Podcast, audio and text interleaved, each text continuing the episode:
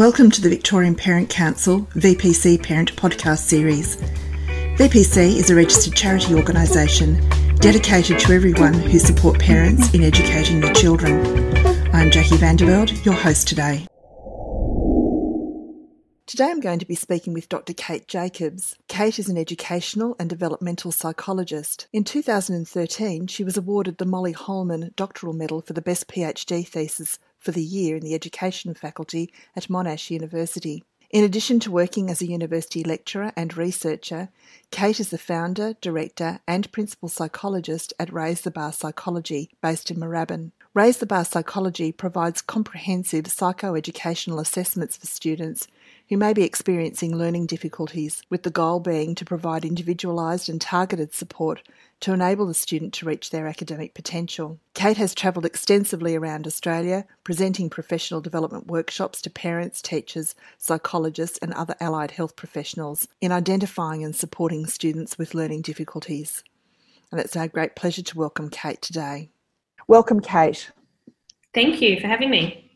Kate, um, what are the individual learning what are individual learning plans i mean we hear a lot about ieps and and i think schools call them all sorts of different names but if we refer to them as individual learning plans for our discussion today mm-hmm. so what are they and the different types of adjustments that can be made for students with learning uh, learning support needs yeah, sure. So um, individual learning plans or ILPs, they go do go by many different names. So um, just to name a few, there's certainly individual education plans, IEPs, or um, personalised learning plans might be another term. Um, but we'll, we'll use the term ILP going forward for this conversation. Um, but really, what they are is is a plan um, about how a student who has individual learning needs is going to be supported, and that is how they're going to be supported at school, in the classroom, in the playground, potentially as well. Um, and also, it, it, can involve how they can be supported at home or, or outside of school as well. So, it really is. Um, a documentation and a, and a, way for getting the conversation started, I guess, as well, between um, schools and parents and students um, about what are the individual learning needs of this student and how um, can those best be catered for, um, potentially both inside of school and, and outside of school as well. So it really is about documenting um, what are the students' strengths and challenges um, how uh, particular challenges most commonly going to be targeted in form in terms of the particular type of programs that are going to be used. So for example for students who are um, experiencing trouble in learning to read and spell, you know, it's it's very important that individual learning plans are very specific in terms of the particular program. So they might name a particular program such as toe by toe, be specific in who is responsible for implementing that program. So it might be um, a, a um, a special education teacher at the school, you know, how often that program will be provided, you know, three times a week for 20 minutes, um, and how the student's progress is going to be assessed and monitored. Um, and certainly, it's also about the other important part of it is about um, outlining very clear and specific goals for the student. So, um, how much um, what are their reading goals? How you know what um, is it expected that they'll achieve by this time? Um, and how will that be assessed? So again it can be very specific in terms of the particular assessment measure that is going to be used um, to to um, determine progress towards the goals. Um, I guess the other important part to um, know about individual learning plans is that they are. It's always should be viewed as a working document. Um, it's never set in stone, so it is something that is supposed to be um, revisited quite regularly, and really at a minimum, you'd be wanting to revisit it once a term. So, really at the start of every term, and then reviewing it at the end of every term or the start of the next term, and then revising it. Um, so, it is supposed to, you know, grow and adapt and change as the students um, themselves grow and adapt and change, and their needs change along with that.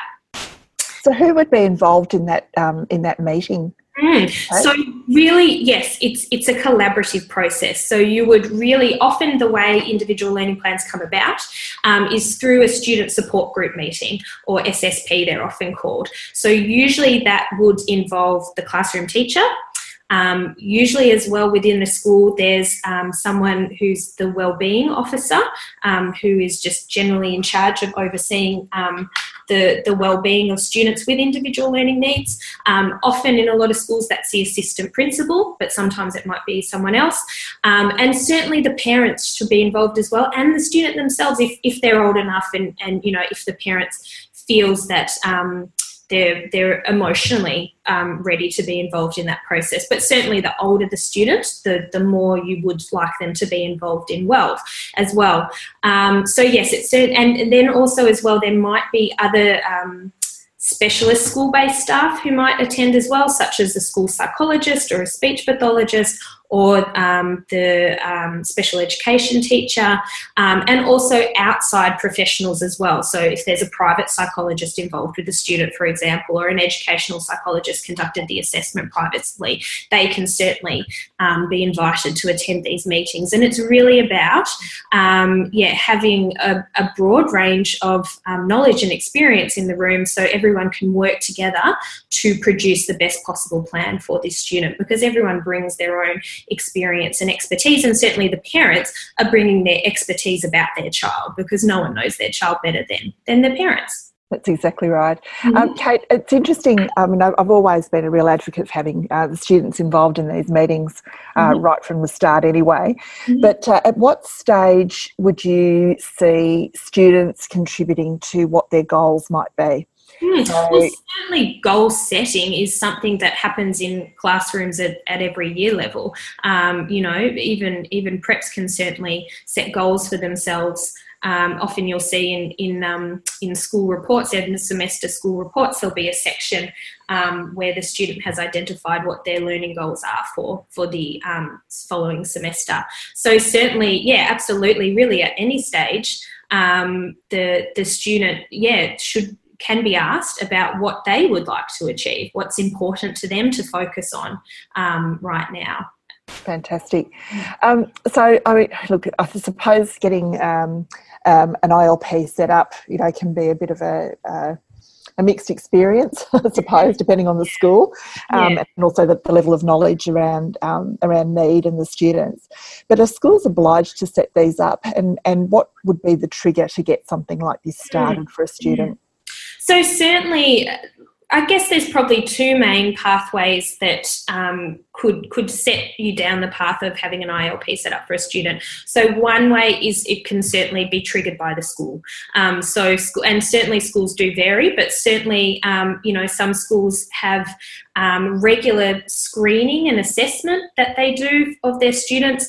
Um, for example, their literacy and numeracy skills, and based on that, that might um, flag students that they're concerned about, and that would start the process of um, you know talking to the parents and saying you know this is what we're concerned about. These, you know, I'd like them to be involved in this program at school, or is there, you know, a program outside of school um, that you know you could um, take them along to um, and certainly from that you know from that initial discussion between the the teacher and the parent um, the teacher may then um, suggest that um, that an assessment is conducted by you know schools um, support staff such as the school psychologist or the speech pathologist or sometimes um, if unfortunately you know the resources are not there for that kind of thing to be done inside a school then then often schools um, will recommend um, local you know um, services outside of the school that they can go to. And so that can certainly be the starting point.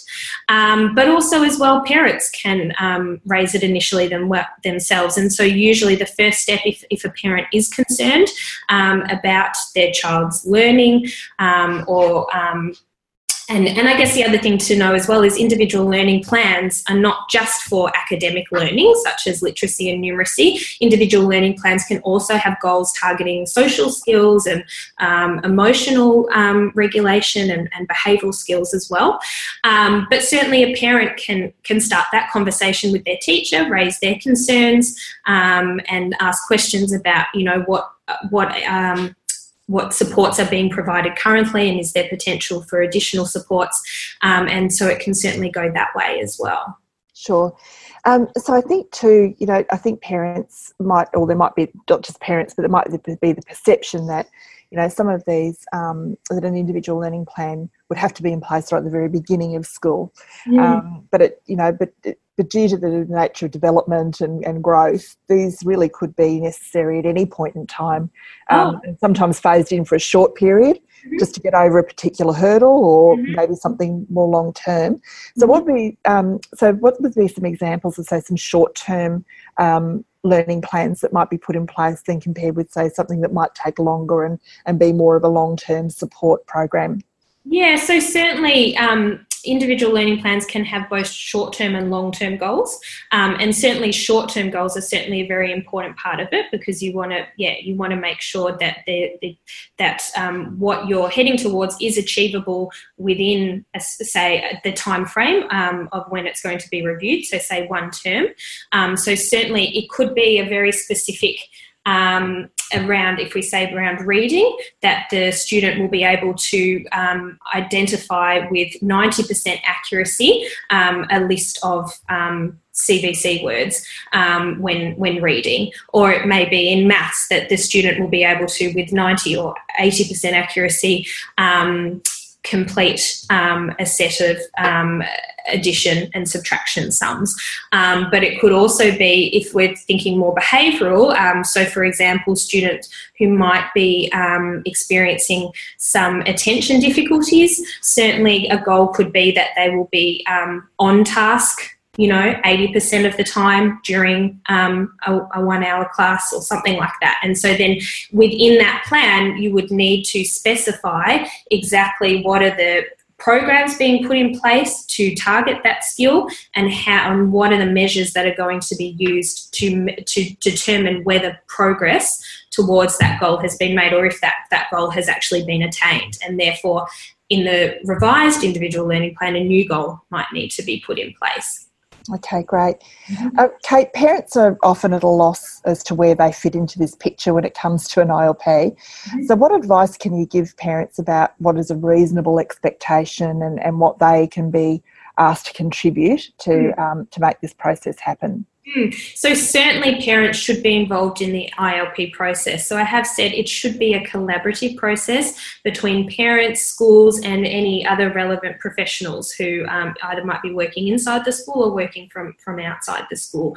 But certainly, as well, because an ILP, while um, an important part of it is about setting goals um, and strategies to achieve those goals within the school setting, ILPs can also include goals um, that will be um, targeted at home. So often ILPs can be a way for, for parents to crystallize to, to make sure themselves what it is they can be doing um, at home to support their um, their child's progress in, in the identified area of need. Um, I guess the other thing to bring up as well is that, you know, ILPs are not only necessarily for students who um, are finding it difficult to keep up with the curriculum, who, you know, have a learning difficulty, but also can be for students at the other end of the spectrum where, you know, they're very bright, they're very advanced. Um, and so an ILP can be around um, targeting goals to make making goals to make sure that that student um, is being appropriately extended um, and that and that the curriculum and the learning is appropriately engaging for them so they can continue to to develop. Um, that's a really good point. I think often um, we, we think of these, and you're absolutely right. These I, um, ILPs are often seen as just the domain of students who are, who've got some challenges mm-hmm. um, in their learning. But uh, certainly the, the other end of the scale with the gifted and talented students, I mean, we, we don't do enough for them in terms of documenting what needs mm-hmm. to happen for them to extend them. I think thing too there is that, and I'd be really interested in your point of view about it this as well, is that uh, a lot of these students find uh, that uh, they're, um, uh, I think I've just have um, their emotional needs, mm-hmm. uh, uh, they find that really difficult, mm-hmm. um, and that's often not catered for. Mm-hmm got some comments around that? Yeah, absolutely. And so that's um, like I kind of said before that you know by the name individual learning plan, you'd think that they were only for focusing on academics, so you know progress in literacy and numeracy and, and other subjects. Um, but absolutely, they can include emotional and, and behavioural goals as well.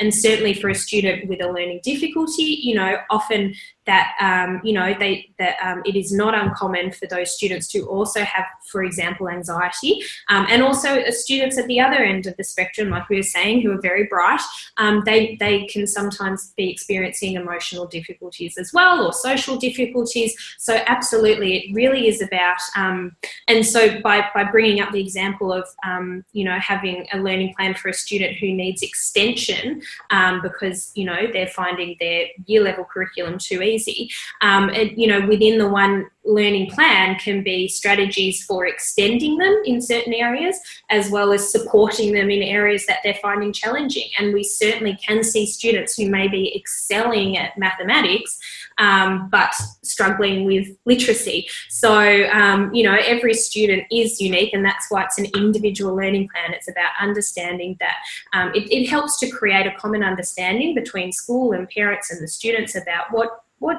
who is this child and what are their needs in terms of um, um, where they can be um, their strengths and, and their challenges as well. Thank you to our guest speaker. We hope you enjoyed today's topic. Want to know more about this podcast and other VPC podcasts? Please visit the VPC website vicparentscouncil.vic.edu.au and leave a review. We would also welcome you to contact us if you would like to be our guest or if you have a topic around parenting and education. Thank you to Melbourne singer Emma Sidney for her permission to use her soundtrack, Cherish. Until next time, thank you for listening.